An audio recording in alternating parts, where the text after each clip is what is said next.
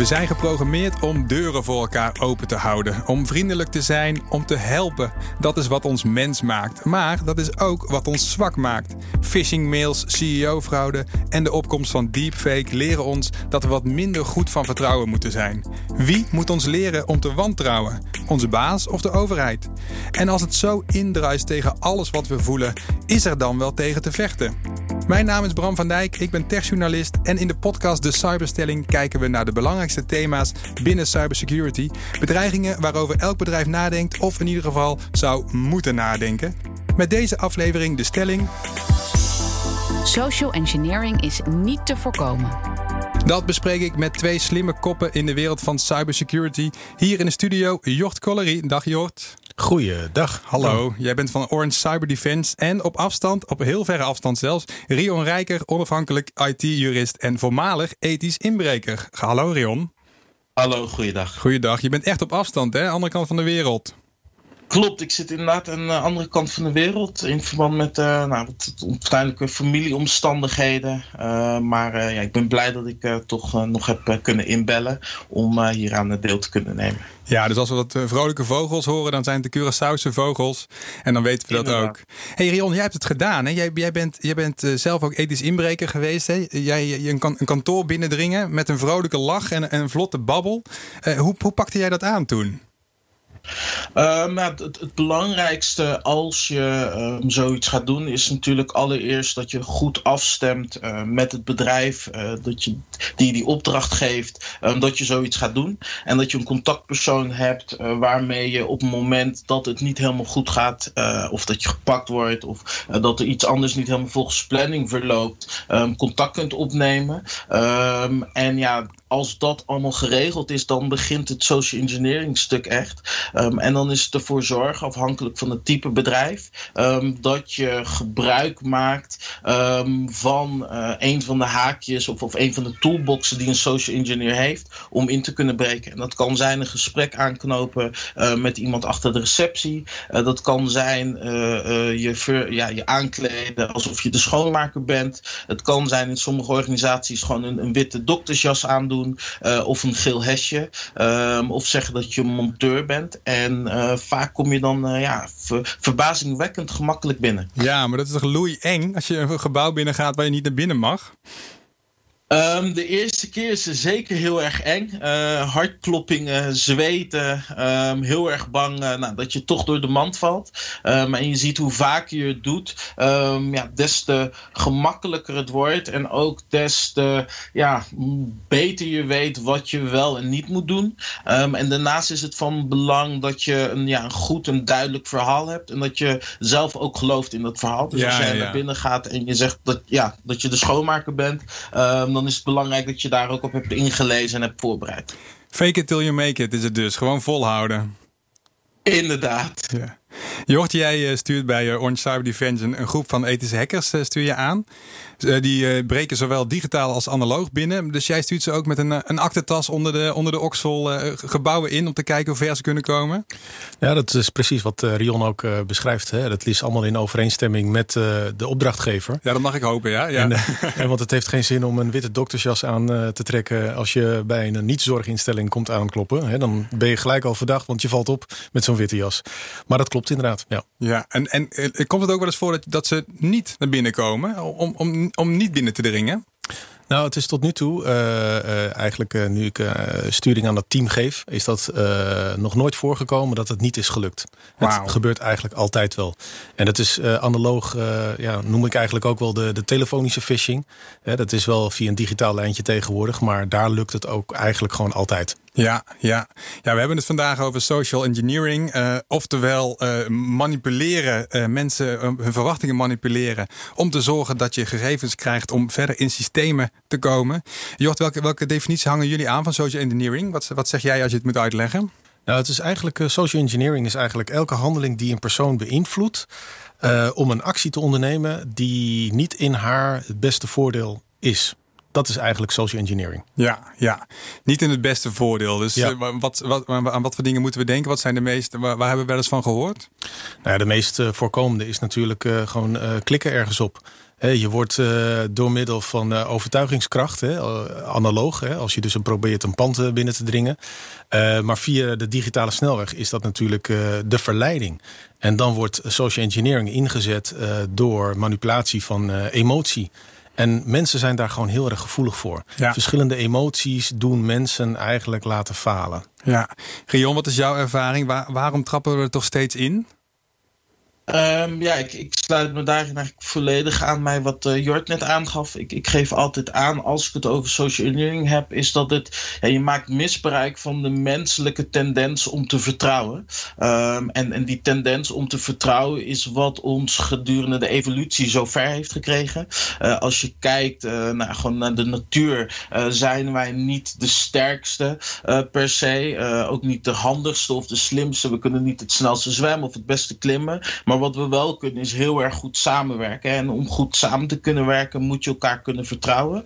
En juist die, ja, dat, dat automatisme van dat vertrouwen, daar misbruik van maken, eh, dat is wat een social engineer doet. Eh, nou, een voorbeeld is dat je met een eh, hele zware doos naar een deur toe loopt van een kantoorgebouw. Eh 9 van de 10 personen zullen die deur voor jou open houden. Ja. Eh, gewoon omdat dat iets is ja, wat je doet. Enerzijds gewoon uit fatsoen, maar anderzijds ook gewoon ja, op automatisch piloot. Want ja, je wil elkaar helpen.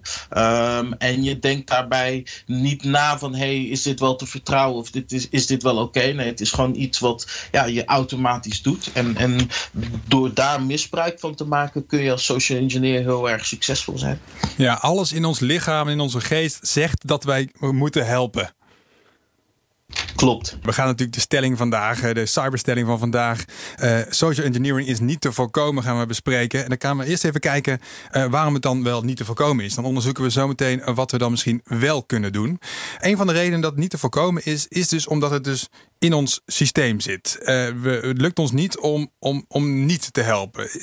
Dat, klopt dat, Jort? Is dat hoe je het beste kan omschrijven? Absoluut. Eh, Kijk, een aanvaller zal een emotie gebruiken om zijn doelwit sociaal te manipuleren. En daar komen natuurlijk eh, hebzucht, nieuwsgierigheid, eh, urgentie, behulpzaamheid en angst naar voren.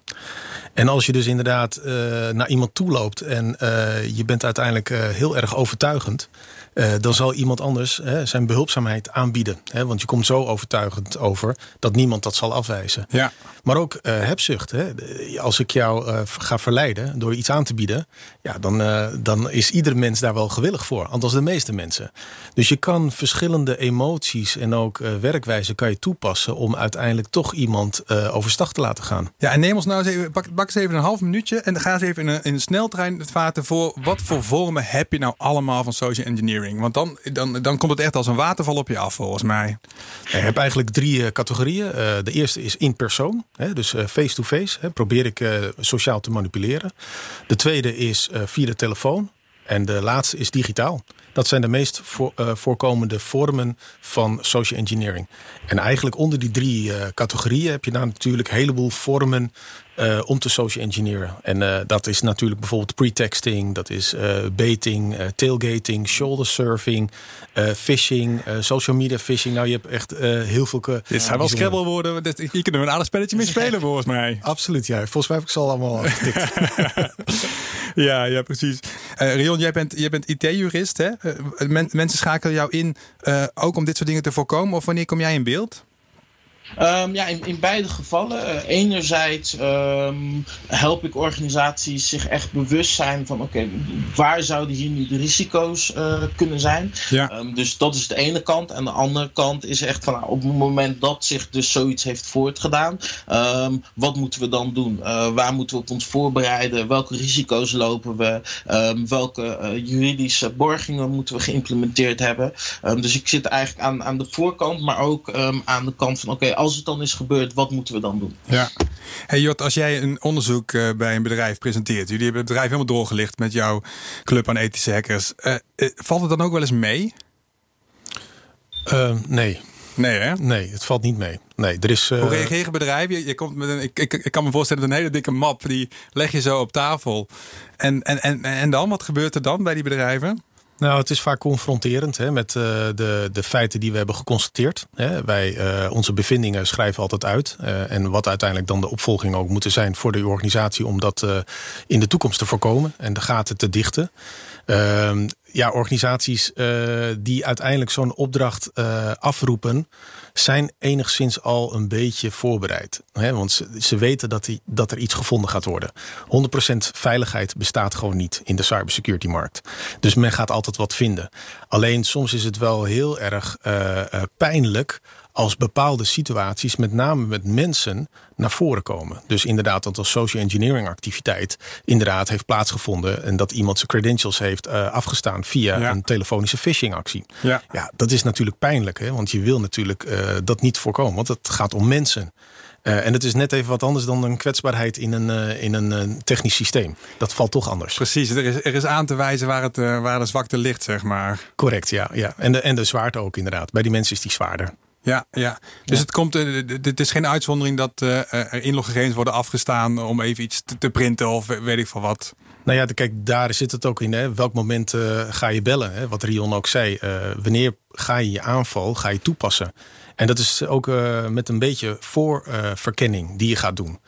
Iedere aanval, of dat nou een oorlogsvoering is van landen, je doet eerst uh, voorkennis op door te gaan verkennen. En je wil weten dat als je je tanks gaat inzetten, dat je dan wel de juiste beslissing neemt. Uh, om uiteindelijk de, het slachtoffer of het land aan te vallen. Nou, dat doe je eigenlijk als een social engineer, doe je dat ook. En je gaat eerst een stukje voorkennis doen. Je gaat uh, informatie van het internet afhalen. Je gaat kijken wat kan ik vinden over het bedrijf of een bepaald individu die je als target hebt vastgesteld. Ja. En zo kom je steeds meer informatie uh, te weten, waardoor je dat weer gaat toepassen om het vertrouwen te winnen van zo'n slachtoffer. Ja, nu ben ik zelf technologiejournalist en bij mijn werkgever RTL Nieuws, die krijg ik wel eens een, een, een nep phishing mailtje binnen, of met enige regelmaat. Ja, en toch trap ik er dan uh, ja, ik denk ongeveer een derde, of misschien wel de helft van de gevallen trap ik erin. Dan sla ik mezelf voor mijn kop en denk ik, jeetje, ben ik er toch weer ingetrapt. In zo'n simpel linkje, in zo'n simpel siteje. Um, dan denk ik ook, ja, als, als ik er al in trap, uh, dan, dan is deze lekkage toch niet te, stoppen, deze zwakheid. Ik, ik, vind mezelf zeker niet superieur, maar er zijn mensen die minder tech-savvy zijn dan ik. Wat, wat, is het wel te voorkomen, Jort? Uh, nee, het is niet te voorkomen.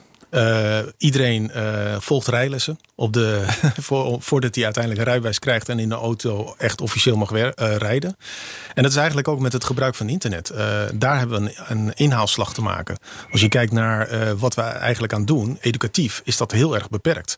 He, het IT, dat wordt omarmd alsof het vanzelfsprekend is. En daar gaat het vaak fout. Dus de mens moet eigenlijk een inhaalslag hebben om zichzelf te trainen en te wapenen tegen hmm. social engineering activiteiten. Ja, ja, ja, daar komen we zo meteen nog, uh, nog op. Rion, zou de focus niet meer moeten gaan naar uh, het, uh, de schade voorkomen als de hacker eenmaal binnen is, dan dat je extra sloten op de deur zet? Um, beide. Ik, ik, denk enerzijds um, dat het stuk opleiding waar Jort het over um, heeft gehad, is dat dat heel erg belangrijk is. Dus we moeten ons bewust zijn van: oké, okay, als ik nu dit doe, wat voor gevolg kan het hebben? Een voorbeeld daarvan is dat je vroeger bij je wachtwoord vergeten vraag bijvoorbeeld uh, kon kiezen voor: nou, wat is de naam van mijn eerste huisdier? Ja. Uh, wat was de naam van mijn basisschool? Dat is allemaal informatie die we nu zonder dat we het vaak weten, delen op Facebook uh, of op een ander social media platform. Wat het dus als social engineer nog makkelijker voor mij maakt om toegang te krijgen tot of informatie in te winnen die ik weer kan gebruiken uh, in, in, in een eventueel aanval. Dus dat is de ene kant. En uh, de andere kant is dat we ons bewust zijn: oké, ik heb op het phishing mailtje geklikt. En nu, wat moet ik doen? Hmm. Wie moet ik bellen? Hoe snel moet ik ze bellen? Uh, moet ik gelijk mijn wachtwoord uh, uh, veranderen? Moet ik mijn computer uit, uit, uit de stekker halen? Um, en, en, en je ziet dat ook aan die kant, um, zowel bij consumenten als bij bedrijven, um, er nog een hele grote slag te slaan is. Want dan is het van ja, maar oké, okay, ik heb nu op het link gedrukt, maar het zal vast wel meevallen en ze kunnen vast nergens bij. terwijl de impact vaak heel erg groot kan zijn. zelfs al is het een account wat je misschien nooit meer, nooit meer gebruikt. Of uh, waar je al heel lang zelf niet meer bent ingelogd. Um, als social engineer verzamel je een puzzel. En al die kleine puzzelstukjes zorgen er toch uiteindelijk voor uh, dat ik informatie uh, in handen kan krijgen. En het kan misschien niet eens zijn van de persoon zelf. Maar het kan ook zijn dat ik bijvoorbeeld door um, in te loggen op een oud account van jou toegang krijg tot informatie die ik weer kan gebruiken om bijvoorbeeld iemand anders te social engineeren. Ja, we hebben het er vaak over. Je bent, als je eenmaal binnen bent, dan, dan is er, gaat er een wereld voor je open. Of dan kun je nog alle kanten op. Jocht, wat, wat bedoelen we dan eigenlijk met binnen zijn? Ja, als een aanvaller uiteindelijk uh, zijn uh, social engineering activiteit uh, met succes heeft voltooid. En hij heeft zich binnen kunnen laten dringen. Oftewel, dan, zit je, dan heb je inloggegevens van iemand of, of welke manier dan ook. Ja, dan heb je dus credentials weten te ontfrutselen, ja. bijvoorbeeld. dan ben je, zit je in het netwerk. En dan ben je eigenlijk met die credentials ben je dus een legitieme user. Uh, en dan gaat eigenlijk de volgende fase uh, van kracht. Ja. Dat is eigenlijk uh, door uiteindelijk de hoogste rechten proberen te krijgen binnen de organisatie. Hè? De, de, king, de sleutel van, van het kasteel. En eigenlijk dan de loper, zodat je alle deuren kan openen. Ja. En dat is uiteindelijk het doel van, van een aanvaller. Dus stiekem als, als, als jij of een van, jou, van jouw medewerkers met die sleutel komt, dan is een enige trots niet, uh, uh, niet te verbergen, of wel? Nee, zeker. Kijk, ze zijn binnen, maar dan is meteen stap 2. En die stap 2 is cruciaal. Want hmm. uiteindelijk, de, de, organisaties hebben steeds meer monitoring software. Er wordt gelogd inderdaad, wanneer logt iemand in? Op een raar tijdstip, midden in de nacht bijvoorbeeld. Als je aan de andere kant van de wereld zit, zoals Rion. Dus de, dan ga je eigenlijk zo snel mogelijk die hoogste rechten proberen te verkrijgen. Want dan zit je eigenlijk in de driver's seat. En dan ben je in controle. En dat hebben we bij verschillende uh, uh, uh, ja, organisaties gezien die in het afgelopen periode uiteindelijk slachtoffer zijn geworden van een, een aanval. Waarbij uiteindelijk ja, ze geen controle meer hadden of besturing over hun eigen netwerk. En ja. dan gaat het fout. Ja, dan zijn bestanden besleuteld, er zijn de ingangen besleuteld, dan kun je nergens meer bij. En dan houdt het in één keer op. Ja. En is zo'n phishing, nep phishing mail die ik dan van mijn uh, security officer uh, krijg uh, om mij uit de tent te lokken, om me bewust te maken. Is dat dan, moeten we dat blijven doen? Of, of zeg je ja, die phishing die krijgen we toch wel. dus laten we gewoon maar bezig zijn met die stap 2 te zoveel mogelijk te, in te dammen. Ik ben van mening dat je dit moet blijven doen. Er zijn uh, heel veel discussies in de afgelopen jaren die ik heb gezien. Uh, je moet het vanuit de psychologie uh, benaderen. dat zijn allemaal nieuwe fenomenen die uiteindelijk misschien ook wel bijdragen in de bewustzijnwording van, van mensen en medewerkers bijdraagt. Maar het, het trainen is gewoon oefenen. En als je je rijbewijs wil halen, moet je ook gewoon oefenen. Dan moet je dus de weg op. En dan moet je ook uh, de gevaren kunnen inzien. Je moet begrijpen wat er gebeurt. En je moet kunnen anticiperen op een kritiekmoment. En dat moet je eigenlijk ook op de digitale snelweg. Dus mensen zullen moeten blijven oefenen. En het is niet zo dat we proberen uit de tent te lokken. Nee, het is het trainen. En dat mensen op een gegeven moment denken van... ai, die had ik moeten aanzien komen. Zoals je dat zelf al uh, voorschreef in de ja, ja, ja. Nou, het is natuurlijk ook wel zo dat je op het moment uh, dat je het een paar keer... We doen nu, nu alweer dingen niet meer die we een paar jaar geleden wel deden. Als het gaat over onze veiligheid in gevaar brengen.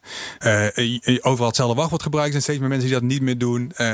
Zo'n geheime vraag waar Rion, Rion het net over gehad. Dat, dat zien we eigenlijk ook nergens meer. Rion, welke, welke stappen zie jij al die wij al, al overwonnen hebben... om ons een beetje goede moed te, te geven? Um, ja, ik, ik, denk in aanvulling daarop dat we nu ook steeds um, alerter worden op um, phishing mailtjes. Het, het, is nog steeds een heel groot probleem. Het is ook nog steeds iets wat, als je kijkt naar verschillende onderzoeken naar de meest voorkomende vormen van cybercriminaliteit, staat die stevig eigenlijk in, in, in de top 2. Maar we worden wel steeds, ja, er komt steeds meer achterdocht. Dus ik denk dat dat heel erg goed is. daar waar je bijvoorbeeld in het begin ook zag met de WhatsApp-fraude, dat heel veel mensen daarin trapten, bijvoorbeeld via Marktplaats, zie je dat er wel steeds meer een soort van collectief bewustzijn uh, komt. En, dat is dan weer in mijn ogen een van de grote voordelen van social media en de globalisering die het heeft veroorzaakt, is dat je als er iets gebeurt, je heel snel een hele grote groep mensen erover kunt informeren en kunt waarschuwen. Ja. Um, in de tijd dat ik nog Facebook had, zag je heel veel berichten van mensen van hey, pas op voor dit mailtje. Of pas op als je vanaf dit nummer wordt gebeld. Ja, dat wordt dan heel vaak weer opnieuw gedeeld. Um, wat ook weer een vorm zou kunnen zijn. Uh, maar over het algemeen zie je dat daarmee toch een hele grote groep toch kan behoeden. Ja, ik vind het zo mooi wat je zegt. Dat we gaan leren om argwaan te hebben. Dat het een, dat het een goede ontwikkeling is. Ik denk, ach, wat zielig. Ik vind het een beetje zielig voor ons als mensheid. Dat wij eh, onze, ja, onze wantrouwen zo moeten gaan geloven. Um, ja, dat snap ik. Aan, aan de andere kant, ja, je hebt ja, sinds, sinds het begin der tijd, om het maar zo te noemen, heb je goede en je hebt minder goede mensen. um, en ja, het is gewoon belangrijk dat de goede mensen elkaar helpen, weer dat samenwerken, uh, waardoor we ja, eigenlijk zijn in de evolutie waar we nu zijn. Om ervoor te zorgen dat we ons beter kunnen bewapenen tegen uh, mensen met ja, minder goede intenties. Um, en ja, dit is ook iets wat we alleen maar samen kunnen oplossen. Alleen samen krijgen we social engineering onder controle, hoor ik al. Ja, zeker. Ja, zeker. ja. Je, hoort, je, je zit een beetje te knikken. Wat, ja, wat, uh, wat, wat, vind je ervan? Kijk, social engineering is, uh, is, is niet nieuw. Nee. Het bestaat al decennia. het manipuleren van mensen. uiteindelijk in een eigen belang, een voordeel. alleen het medium social engineering is gewoon eigenlijk verplaatst naar de digitale snelweg. Uh, en, en zolang wij de digitale snelweg uh, blijven omarmen, zal dat ook plaatsvinden. Dus ik, uh, we, we, kunnen er wat tegen doen. Mm. Hè, we moeten er meer bewuster van zijn. en, en uiteindelijk, technologie is niet de enige oplossing. De mens is ook de oplossing. en er wordt vaak gezegd, de mens is de zwakste schakel. Ik denk dat juist in het herkennen van dreigingen... dat de mens ook wel de sterkste schakel kan zijn in een organisatie. Mm. En waar, waar zou je dat kunnen zien? Nou, uiteindelijk in het herkennen van een phishing mail. Uiteindelijk, uh, je moet altijd scherp blijven. Je moet, in de auto moet je ook scherp blijven. Ga er niet een misser maken door op een phishing te klikken. Of door credentials. Hè. Het is ook die bewustzijn. Waarom zou ik überhaupt mijn credentials moeten afgeven? Is hetzelfde, je pincode geef je toch ook niet af. Hè? Dat, nee. is ook, dat heeft er ook een lange tijd uh, moeten uh, ja, eigenlijk insluiten bij de mens... dat banken daar advies over hebben gegeven. Geef nooit je pincode. Zelfs de bankmedewerker zal nooit naar je pincode vragen. Maar toch hebben mensen het gedaan. Ja. Mensen trappen er toch ja. in. Ja, maar het is ook op dat. Kijk, gemak is natuurlijk de grootste vijand van de mens. Als je, het komt wel eens voor dat het IT-systeem niet meewerkt en je niet kan printen, om maar een voorbeeld te geven, of dat er iets niet goed aangesloten is. Iedereen heeft zijn eigen IT-ergernissen wel eens meegemaakt. Ja, dan wil je die collega toch eventjes helpen met, nou geef maar even mij of doe maar even zus of doe maar zo. Of bij, op Twitter kun je via dit algemene mailadres inloggen. Het is ook, het, zit er wel diep gesleten in, in, onze hand, in ons handelen. Ja, de mens is gewoon behulpzaam. En dat zullen we altijd naar elkaar toe blijven. Ja. Hè? Want uiteindelijk, uh, we willen ook uh, geliefd zijn. En niet uh, die collega die, die altijd heel afstandelijk is... en uiteindelijk zijn eigen ding doet... en dan om vijf uur de deur dicht trekt ja. en weggaat. Dus je, je zal dat blijven houden. Ja, ja. Uh, een ander punt is nog even wie, nou de, uh, verantwoordelijk is om, uh, om ons op te voeden, zeg maar. Ik zeg even tussen haakjes opvoeden. Is dat nou, zijn dat nou de bedrijven de, de, de, die hun werknemers moeten instrueren, beter moeten instrueren? Of is dat de overheid die vanaf jongs af aan moet beginnen? Rion, wat, wat denk jij? Is het weer een typisch gevalletje van allebei? Ja, ik, ik zie het inderdaad als een, een, een collectief uh, iets wat we moeten oppakken, omdat we er ook een collectief belang bij hebben dat hier op de juiste manier mee om wordt gegaan. Dus uh, hoe eerder um, we hierin meegenomen worden, hoe eerder we ja, eigenlijk leren hoe we auto moeten rijden, um, des te beter op het moment dat je op de werkvloer staat. Ja, je weet wat je moet doen en, en, en, en wat voor risico's je loopt. En Um, ja, op het internet uh, zegt ze ook altijd: als het eenmaal op het internet staat, uh, komt het er nooit meer vanaf. En, en ik, ik denk daarom ook dat het van belang is om op hele jonge leeftijd al mee te geven: van hey, wees je bewust van uh, wat je doet, wees je bewust van social engineering. Want dit is iets wat nog ja, je heel erg lang nog zou kunnen achtervolgen, eventueel. Um, en nou, ik, ik weet niet hoe het bij jullie was toen jullie tiener waren. maar ja, weet je, je doet dan dingen waarvan je nu denkt: van nou ik weet eigenlijk niet waarom ik dat toen heb gedaan, maar je, je bent jong. Um, en ik denk dat we daarin ook gewoon ja, elkaar moeten beschermen. Um, net, net als dat bijvoorbeeld de ouderen, die nu ook heel vaak slachtoffer zijn van social engineering. We moeten gewoon elkaar beschermen, daar waar het kan. Um, en ja, ik zie dat als, als een, een collectieve verantwoordelijkheid. Ja, Jort? Ja, nou, de, de, de kracht van het internet uh, is natuurlijk hartstikke mooi. Hè? Daar maken we heel veel gebruik van. Uh, technologie daar ook in, die gaat razendsnel. maar er zijn een aantal aspecten die de gebruikers van het internet en van technologie eigenlijk nog niet zo goed beseffen. En gratis op het internet bestaat niet. privé op het internet bestaat ook niet. En het internet vergeet ook niet, hè, wat Rion net al heeft beschreven. En ehm, de snelheid is ook een heel gevaarlijk medium. Dat zie je ook inderdaad als jij uh, naaktfoto's bijvoorbeeld maakt en je gaat die verspreiden analoog. Ja, dan, uh, dan weet je, ben je veel bewuster. Want je, je hebt ze in je hand en je weet wat je ermee gaat doen. En uiteindelijk, als je naaktfoto's één keer via een social media platform verstuurt of via de e-mail, ja, je weet niet waar het belandt.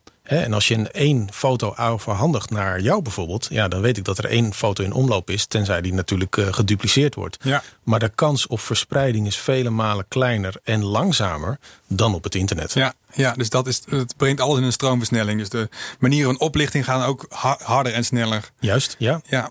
Uh, we gaan, ik voel dat we richting het einde gaan. Maar ik wou nog één, uh, één kwestie even aan jullie voorleggen. De Consumentenbond die heeft eerder gezegd dat, ehm, ik citeer even, criminelen komen telkens weer met nieuwe trucs om mensen in de val te lokken. Dus je kunt van de consument niet verwachten dat zij altijd weten wat veilig is en wat niet. De beveiliging van het online betalen, daar ging het dan even om, ligt in handen van de banken. Oftewel, de banken zijn eigenlijk uh, verantwoordelijk of mede verantwoordelijk voor al die phishing en social engineering die op dat gebied gebeurt. Uh, Jort, wat, wat denk je daarvan? Is dat zo? Zijn die banken, zijn die banken dan verantwoordelijk voor wat er, oh, dat, ze, dat er misbruik van hen gemaakt wordt? Ik denk dat er een gemeenschappelijke verantwoordelijkheid is. Uh, uiteindelijk banken bieden een dienst aan. Hè. Daar kan je geld uh, plaatsen, daar kan je leningen afsluiten en nog veel meer. Uh, zij moeten ook bijdragen in de veiligheid, maar ook in het opvoeden. Dus inderdaad hè, de verantwoordelijkheid nemen dat ze hun cliënten moeten gaan beschermen tot op een zeker niveau. Maar uiteindelijk de, de cliënt moet zich ook uh, gaan wapenen tegen het mogelijke risico wat op zich afkomt. Ja. Want er zijn natuurlijk kapers op de kust. Ja. Uh, en dat is in een heel breed spectrum. Ik, ik vind niet dat je de bank alleen verantwoordelijk kan stellen voor de schade die een, uh, een, een, cliënt oploopt door middel van phishing. Hm. Ik meen dat er ook vorig jaar in december een uitspraak is gedaan door de rechtbank in samenwerking met de Kifit van, van de bankenwereld. En daarbij is ook uiteindelijk naar voren gekomen dat een vrouw de 30.000 euro die zij uiteindelijk is kwijtgeraakt niet voor goed krijgt. zij moest zich wel redelijk bewust zijn van de handelingen die zij heeft gedaan om uiteindelijk gegevens aan derden te open te stellen. Ja, Rion, wat is jouw visie hierop? Um, ja, hetzelfde. Kijk, waar je naar kijkt. Um, in, in, deze kwestie is het verschil tussen gebruikersgemak en beveiliging. En het zou voor banken en andere bedrijven. Zou, zouden ze een systematiek kunnen opzetten. waarmee het veel veiliger is. en je veel meer handelingen moet doen. om bijvoorbeeld in te kunnen loggen of geld over te kunnen maken.